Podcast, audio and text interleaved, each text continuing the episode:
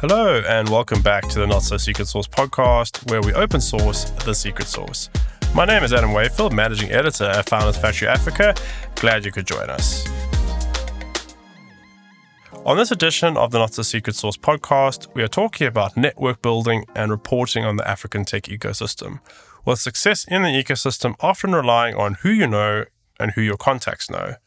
Now, with me today is Abderrahmane Chaoui, Chief Exploration Officer at Sendemo, where you explore Africa's different innovation ecosystems to identify, explain, and make the most impactful models actionable to all students and doers in the continent. Originally from Algiers and Algeria, you're also a lecturer, writer, a former founder, and a consultant. Welcome, Abdu. How are you today? Thank you so much. I'm very good. I'm happy to be here. No, thank you. And just thanks for accepting the invitation. Just as to provide some context to listeners, Founders Factory Africa has been working with uh, Abderrahmane, uh, or Abdu, as he, as he is very happy to be called, on some deep dive writing projects focusing on the African tech ecosystem. You can check that out on our LinkedIn profile and also Medium if you want to read them. We've got a couple coming out in the next few weeks. But let's move on to the business for today. The theme of today's episode, and that's why we're so excited to have you here, is network building and reporting on the African tech ecosystem, which in a nutshell is what you do. Given my own background in media, I'm really looking forward to our conversation. But first, uh, Abdul, an icebreaker, if you're willing. Are, are you ready to do an icebreaker with us? Yeah, definitely. Let's go for it. Okay, great. So we're going to play a fun rapid-fire version of Would You Rather. The M O is this. All you have to do is tell us what you would rather do when I pitch you some scenarios. All right, so let me let me get going. One, would you rather travel back in time to meet your ancestors or to the future to meet your descendants? Mm, I would say travel back in time. Ten years ago, I would probably have said travel to the future, but I feel that the more I grow up and the more I value the past and our inheritance. Also, I think this year especially, I came to understand that the past is not always all black and white, and we have a lot to learn from our past to avoid making the same mistakes. And I think it helps us a lot understand our present. So, so yeah, definitely, I think I would go for the past. Uh, that's an excellent answer. And for my ancestors. Yeah, that's an excellent answer. I, I tend to agree with you. I think it was Winston Churchill, someone else, who said that history doesn't repeat itself, it rhymes, which which seems to make a lot of sense. Correct. Question two. Yeah, absolutely. Would you rather have unlimited wealth or Or unlimited power? I think that's a real poison gift. Uh, both scare me a lot. um, you can but say I'm neither. probably yeah, but I'm probably more scared of having unlimited power than having uh, unlimited wealth. So, so maybe if I have to choose, I'll go for unlimited wealth instead. No, fair enough. Uh, in theory, you can count wealth. You can't count the limits of power. If you just look all over the world, you see the yeah. bad results of unlimited power. Uh, point three, your flight crashes on a deserted island. Would you rather be stranded with an old iPod and headphones with your favorite music, a good friend so you have someone to talk to, or two of your favorite books? Well, first of all, it would be impossible for me to choose two books only. Um, okay. So so I can eliminate eliminate this one straight away. Fair enough. But also, I'm very passionate about music. Like, I spend a lot of time, maybe four or five mm-hmm. hours a day listening to music. So I know that I need it. But I also know that for my survival, I will probably need a friend that is very handy and able to do useful things with his hands, as it is not my case. So I think I will go for a good friend with uh, with two good hands. Pragmatic to the degree as well. I'm sure when we speak to you a bit more about our subject matter today, we'll find out more about that. I'll go probably for the music, otherwise I'd go insane. I might, I might change my mind. And then lastly, would you rather start a colony on another planet or be the leader of a country on Earth? I know you're in Paris, so I don't, I don't know if, if that influences your answer or not. Yeah, probably. I think I would um, rather be a leader on a country on Earth. Like, I'm a big fan of fiction movies. Mm. I'm very passionate about the space industry, and especially how it is now being completely reshuffled, you know, by new technologies, yeah. um, new entrepreneurs, new mindset and stuff. Yes. But on the same time, I've always thought that it was a nonsense that we go and explore like new stellar systems while we still don't know like half of our uh, oceans. And uh, yeah, you know, when uh, when I read this, when you, you asked me this question, I, I mm-hmm. the first thing I saw, I thought about is the movie Matrix, you know, with oh, yes. uh, Mister Mister Smith. Yes. And yes. yeah, there, there, there is like this very particular moment when he uh, compares humans to, to viruses, you know, oh, yes. in the way we uh, settle somewhere, expand this exponentially until we use like all the available resources and then move on to another spot. And I think that scares me a lot. And the truth about this always scared me a lot. So, yeah, I think uh, we have a responsibility here and now. And and it's probably better and more responsible to focus on Earth. uh, that's true. And I mean, Hugo Weaving did, did a fantastic job in that scene as the arch villain. It's a great little soliloquy that, that he puts out. But my, my general view of humanity, I guess, from a political standpoint, you can call me a Hobbesian or a realist. You've got to watch out for people, hey? We've got to, we've got to work work with them. So I tend to agree with you. Let's first start at home. Then we can think about exploring the stars. There's great fiction out there. I mean, The Expanse, it's probably the most realistic series. If I'm going to plug something, that's really quite good if you're going to watch it. Yeah, so definitely. This, the, this mission of space exploration. But thank you so much for indulging I'll add us. Add that to my list. Thanks.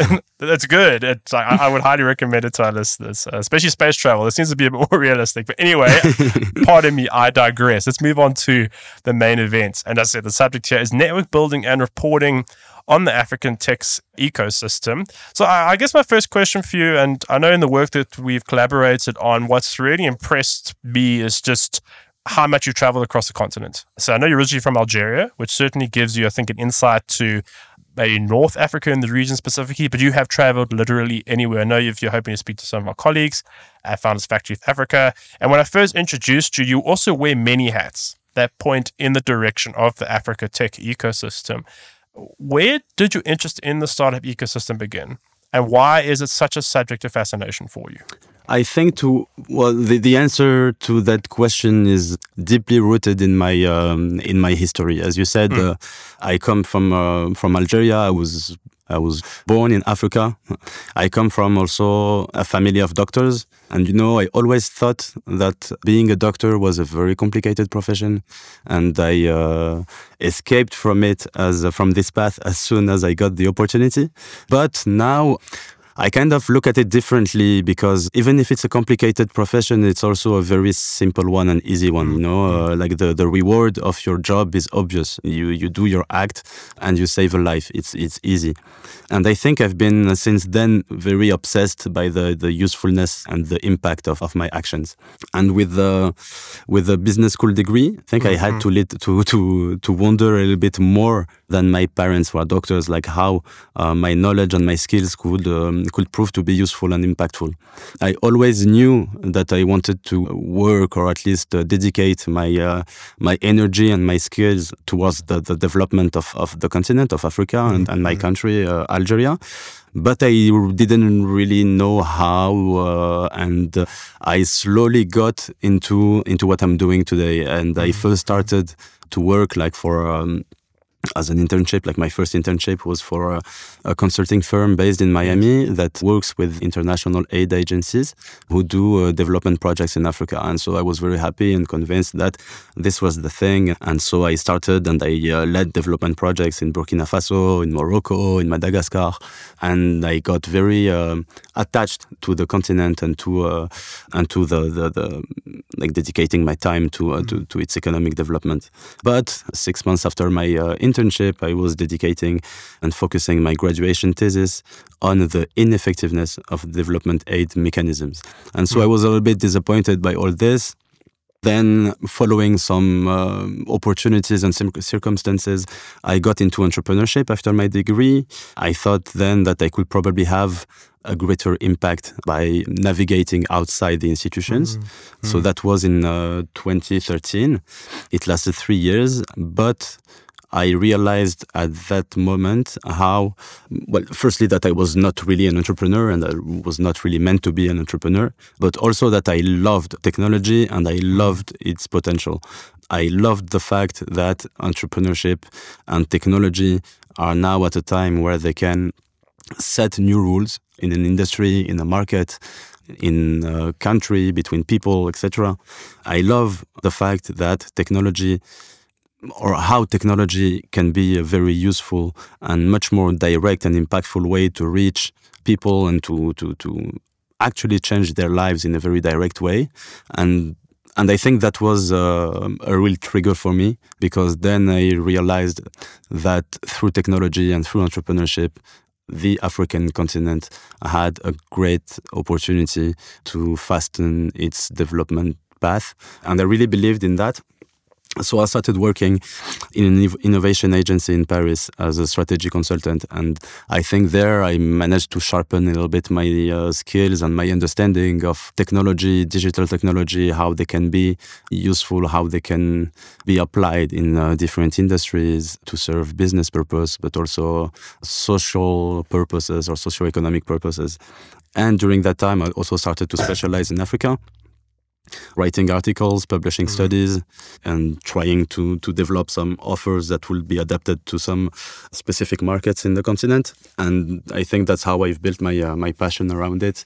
And then after that, I was a little bit frustrated since I was doing all this from Paris and from behind the computer. And so I decided to quit this job and to start um, like this uh, independent exploration project of thirteen tech ecosystems in the continent, to go in the ground, to uh, to raise my awareness, to deepen my knowledge, and finally be able, in all conscience, mm. uh, to advise on how technology and entrepreneurship could really become more impactful and useful in Africa, and uh, help some countries reach uh, like uh, international um, human development standards. What you just said there is very much music to my ears. I know from a Founders Factory Africa point of view, we're generally of the view that to really make a difference on the continent, that means good business.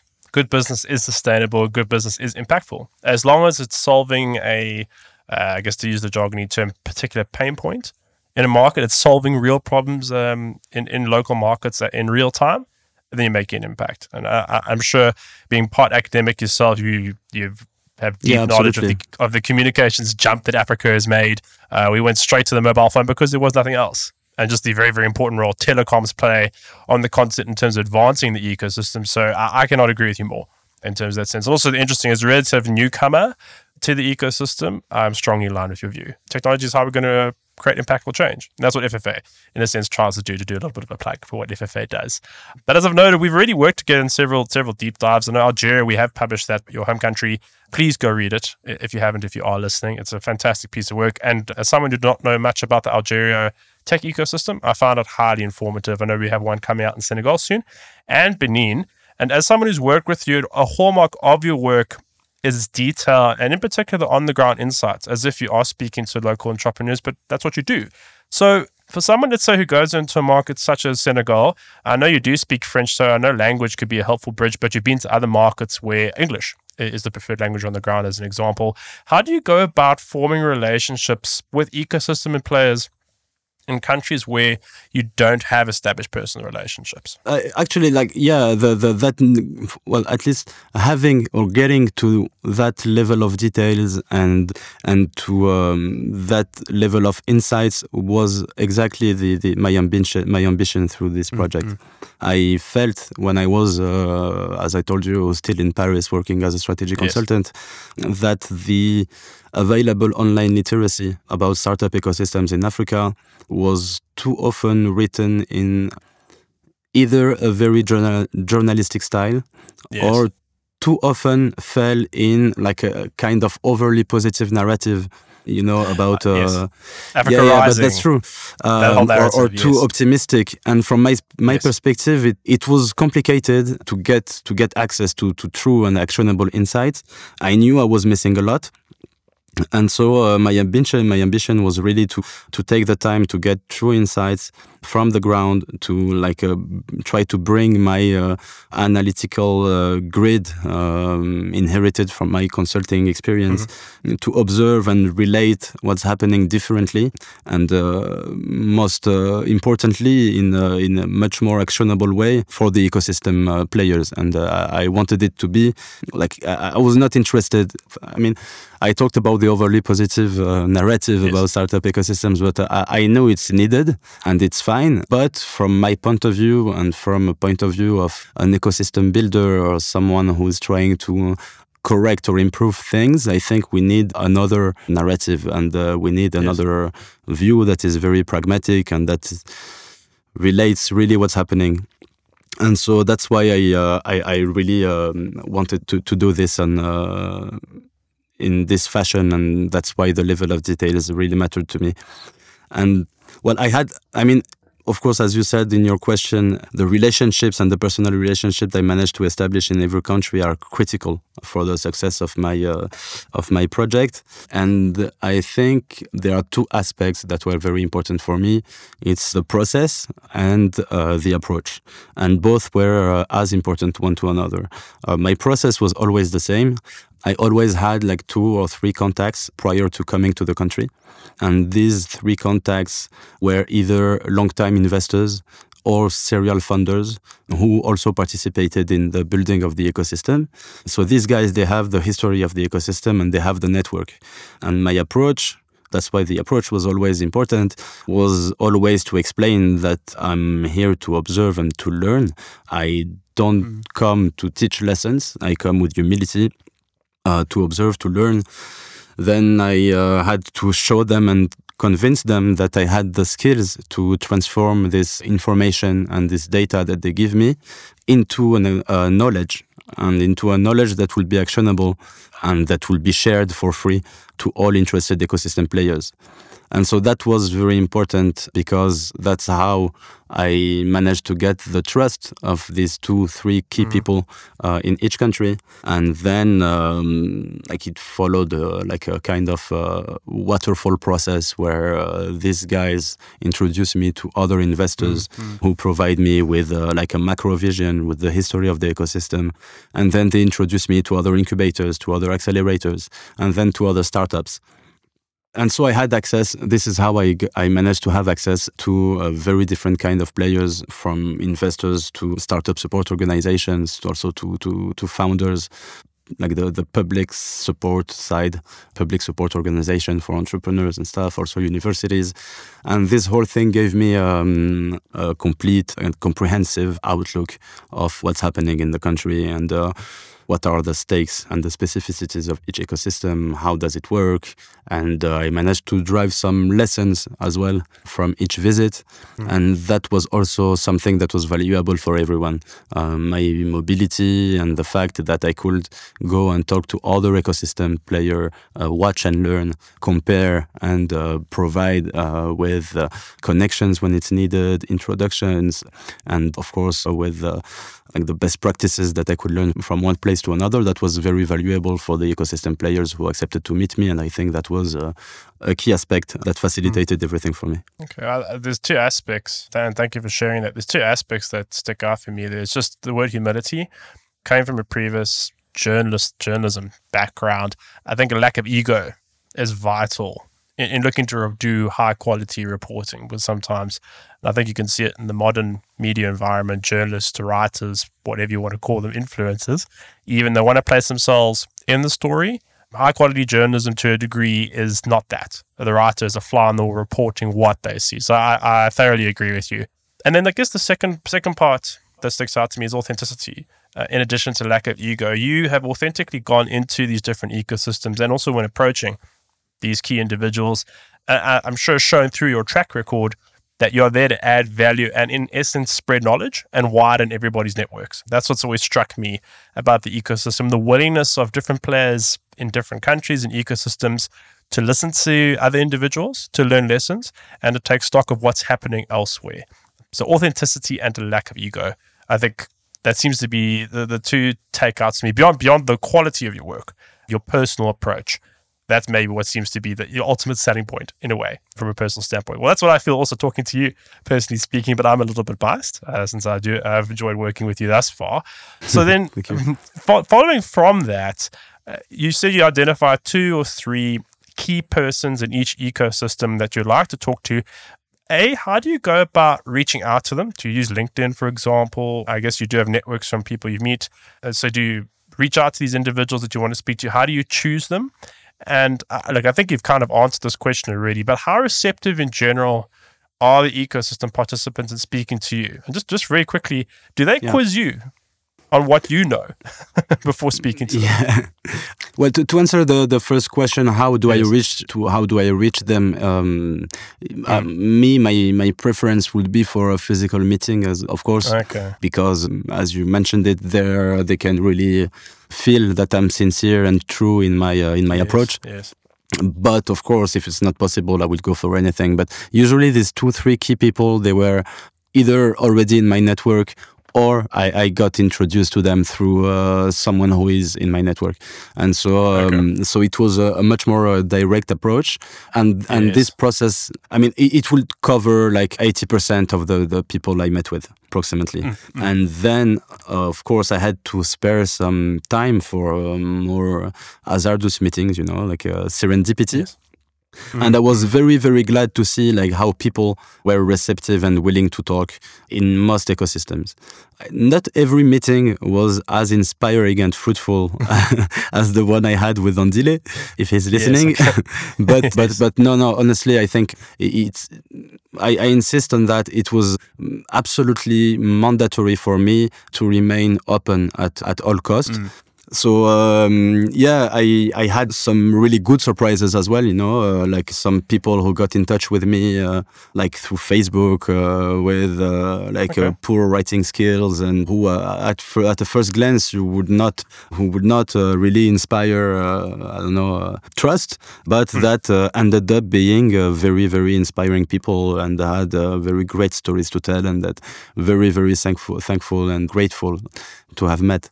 Uh, so, So, and I think it's a matter of giving and receiving, you know, and mm-hmm. in most startup ecosystems where in, in Africa, where there are still um, nascent startup ecosystems in the building, et cetera, people know that they need each other. And I think especially in that industry, I was talking to a friend just uh, yesterday who launched a, a company in um, in the logistics industry, and he, he didn't have any network in that industry in France. And he was telling me how complicated it was for him to get the first contacts, to get the trust of the first people, either they are clients or suppliers or pot- potential partners and stuff. I feel like we are blessed in the in this specific industry, like in startup ecosystems and in tech ecosystems in Africa regarding this, because it's deeply rooted in the in the common culture that helping each other and being open to demands, to connections, et cetera, is very is very important. Mm. And so, honestly, I was uh, really surprised about this, but I was really surprised how easy it was and um, to, mm. to get access to people and how responsive people were when I introduced myself. And once again, uh, said that with humility, I'm just here to learn and to. Uh, and to talk uh, about the model of his startup or the model of his incubator. I'm very interested in their business model, in the way they approach this and this, et cetera. And so people were very, uh, no, no, honestly, I'm, I feel uh, I feel blessed after uh, this one year. People were very receptive, and I feel uh, very thankful for that. Does it feel like more than one year? So much has happened. The speed of the ecosystem, yeah. I find very, very difficult to keep up with uh, at, at, at times. Okay, in a way, you you you you. Hinting at what I was just going to ask you next, because people listening maybe, because I know part of the title of this episode is networking, and so far it's being humble. Uh, I think being honest in terms of what you want to do, being authentic, and trying to meet in person. I tend mm-hmm. to agree in the in the in the digital age since since COVID. COVID's changed the working model. We've gone to hybrid models. As an example, I've always found when interviewing someone or talking to someone in person, well, in person versus digital, yeah, in person is markedly better. Yeah, absolutely. Because you can read body language. Uh, they can read your body language. You could just communicate better. So mm. saying that, what do you think is your most important skill or two that you leverage most regularly to engage with ecosystem players in, in your networking activities, mm-hmm. uh, beyond your writing skills? I think those are yeah, yeah. self-explanatory. I would say the, the first one, obviously, we've talked about it already, but it's humility, and mm. I, I insist on this yes. one. It was easy to see me as a consultant who comes from France and who, mm. who already knows about, uh, knows everything and wants to... Uh, you know, uh, with uh, some um, arrogance and uh, comes with, with lessons to give, et cetera. But I was really not in that approach. I really, uh, as I said, was just here to learn about a continent that I don't know, about culture that I don't know. And uh, and so that was uh, very uh, critical, I think, in the be- because, as I said, it was a waterfall process. So I did not only need to get in touch with people, I needed their trust so that they can then introduce me to five or six people in their network, you know? And so to mm. do that, you need to engage them into into your project. And so I had to to be very humble about this, and of course always uh, showing the reward. And the reward in that case was that my study and the mm. data that they give me will be turned into an actionable knowledge for them, but also for other ecosystem players. And I think the second important skill, I don't know if it's a skill, but I would say curiosity. Ah, that is a skill. I think some people aren't curious enough or yeah, and willing think, to let themselves be curious. I think uh, I, I like that answer. Why, why would you say curiosity? Yeah, but curiosity because you need to be interested and truly interested in the people you are talking to. And you need to be yes. truly interested in their business, into understanding it. In like uh, that joins uh, like when when you talked about the the networking, maybe uh, insights that you can drive from uh, from mm-hmm. this. I will truly add this one as uh, maybe not as curiosity, but as preparation. And you need to know exactly what you, you want from these people and what do you want from this guy, what do you want from this company. Mm-hmm. In my case, I always, before I interview someone, I will spend time looking to his model, looking to his to some interviews of the founder, try to understand his vision, et cetera. And then from that, um, I I was naturally interested in knowing more about some very specific aspects of their business. Like, for example, why do you think that? Uh, why did you choose, I don't know, a direct distribution model instead of going through a network of distributors?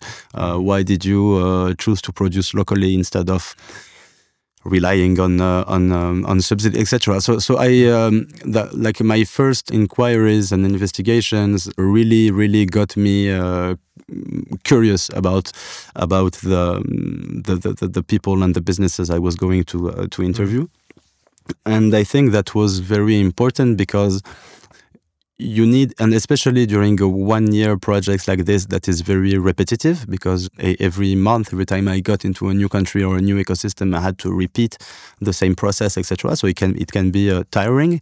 Yes. And I think if you don't have this curiosity that fuels everything up, you do not reflect the same energy and the same enthu- enthusiasm mm-hmm. all the time. And that's, uh, that, I think, is also mandatory uh, for what to get the attention of people, to get them interested in you and to get them believe in your project, you know? Mm. Uh, and then link...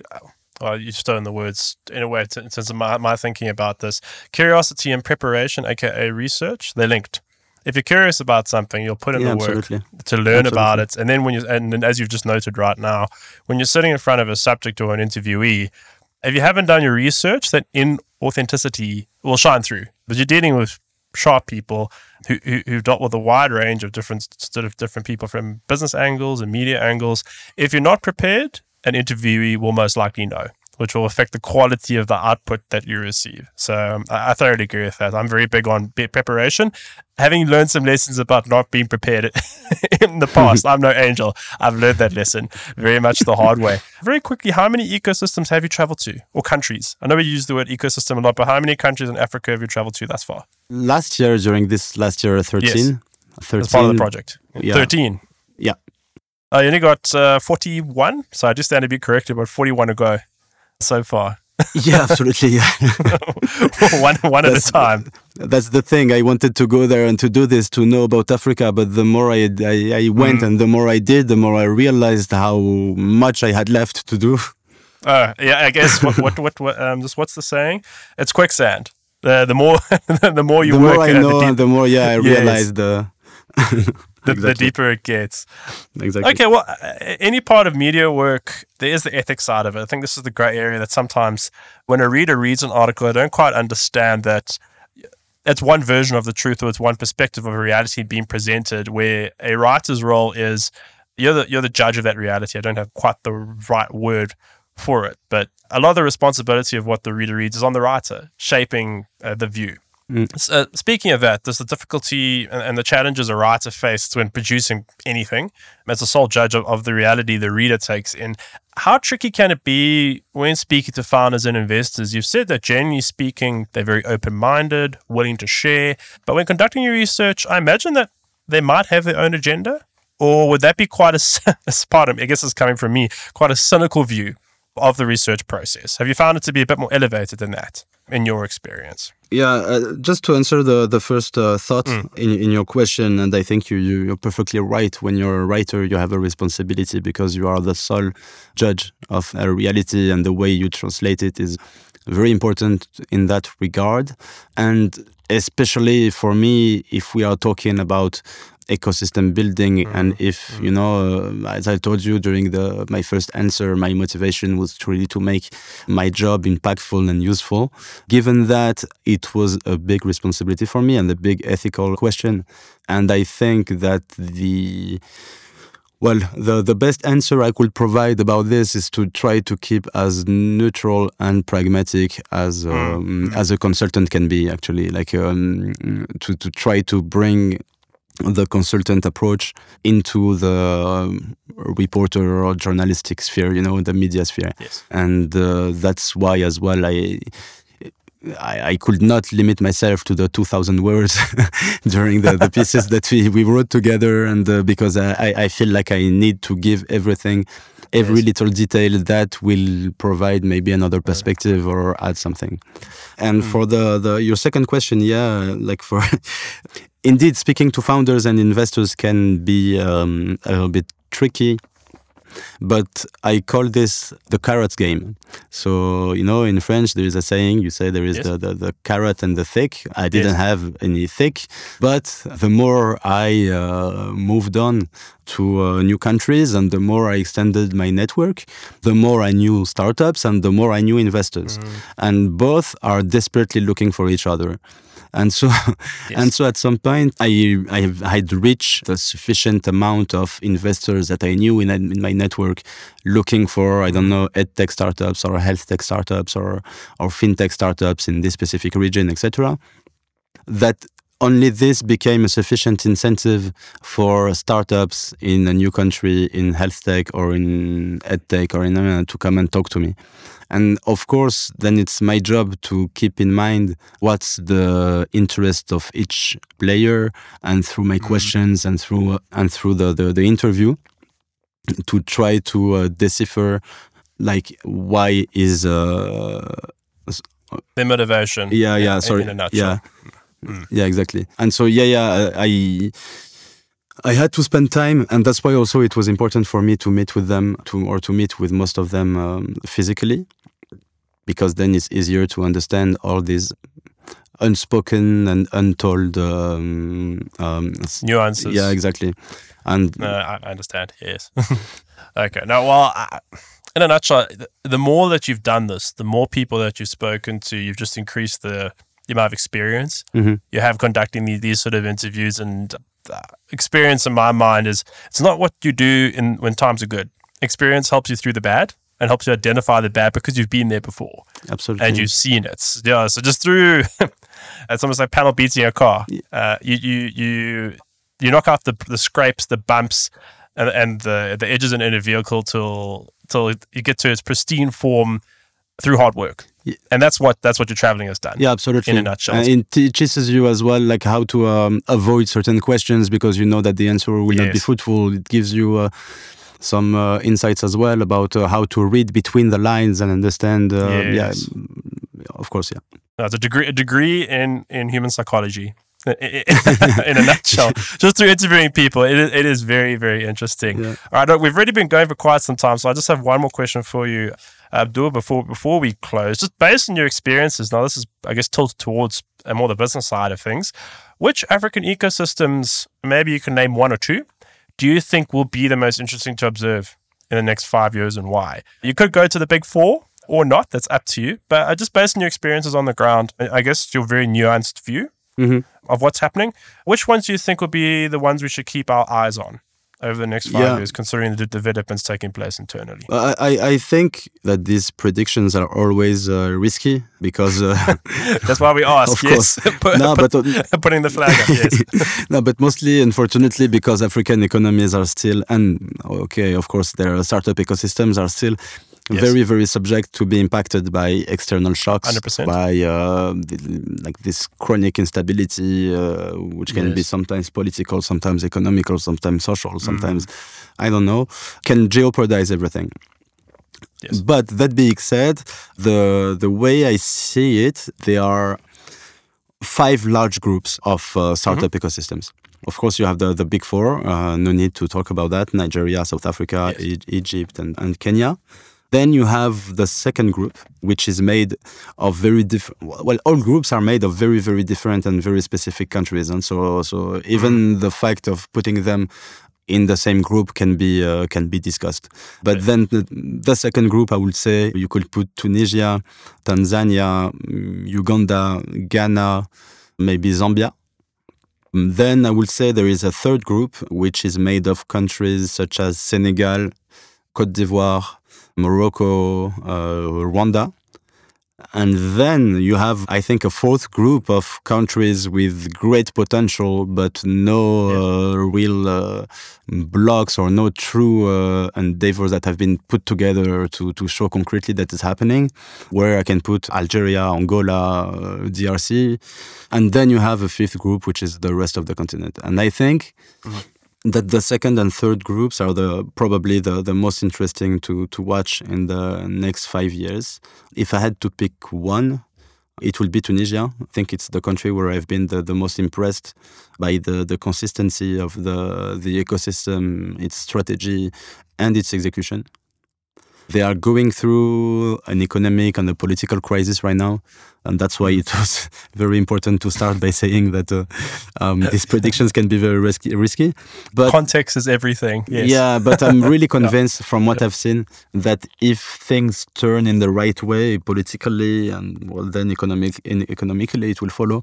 But uh, if th- if things turn in the right way, uh, I would uh, probably place, place my bet on Tunisia. Okay. Well, what interests me about uh, having not heard this prediction before is proximity to Europe. Sim- similar to Egypt, also its place within within North Africa, and I say that with inverted commas as well, and its proximity to Egypt mm-hmm. as well. I'm sure there must be some synchronicities between the two ecosystems, but also, and this is I'd say it's a personal point from my point of view, the size of the country. Yeah, smaller countries sometimes are perhaps it's easier to synergize the ecosystem in one direction, or to create an it's easier to create an enabling environment. Mm-hmm. Just the geographical distance is smaller. Yeah, of course. I, I, that this I, I'd call that a very high level observation, but it's uh, Uganda, I'd imagine, is an example of that. Yeah, yeah, absolutely. And I think it's always, you know, it's always the same. Not always the same, but uh, you have some metrics that definitely play a great role. But the level of education of the population, of course, is very important. And in Tunisia, uh, the level of education right. is great and. Mm. Um, one other important aspect is that women play a great role in society, and so compared to Morocco, to Algeria, or to, to Egypt, you really mm. have one hundred percent of the population that is active, uh, that is educated, and that can play a part. They're giving giving themselves the greatest chance of success. Yeah, absolutely. Uh, so, so simply put, that's what that's why. I've, I think histories have shown inclusive societies, progressive societies, I'll put that also again in inverted commas since that's a loaded word, just tend to perform better economically due to the fact they're harnessing their entire population mm-hmm. versus a segment of their population, more broadly yeah, speaking. Definitely. But look, Abdul, I could speak to you for, for a very long time, but I think we're going to close it there. I just want to thank you so much just for joining us. It's been great chatting to you. I've really enjoyed it. It was my pleasure. Thank you so much for having me. And thank you as well to, to our producers for recording everything. No, it's been our pleasure, Abdu. I hope to see you in Johannesburg or Cape Town soon. And to you, the listener, thank you for listening. We'll catch you next time.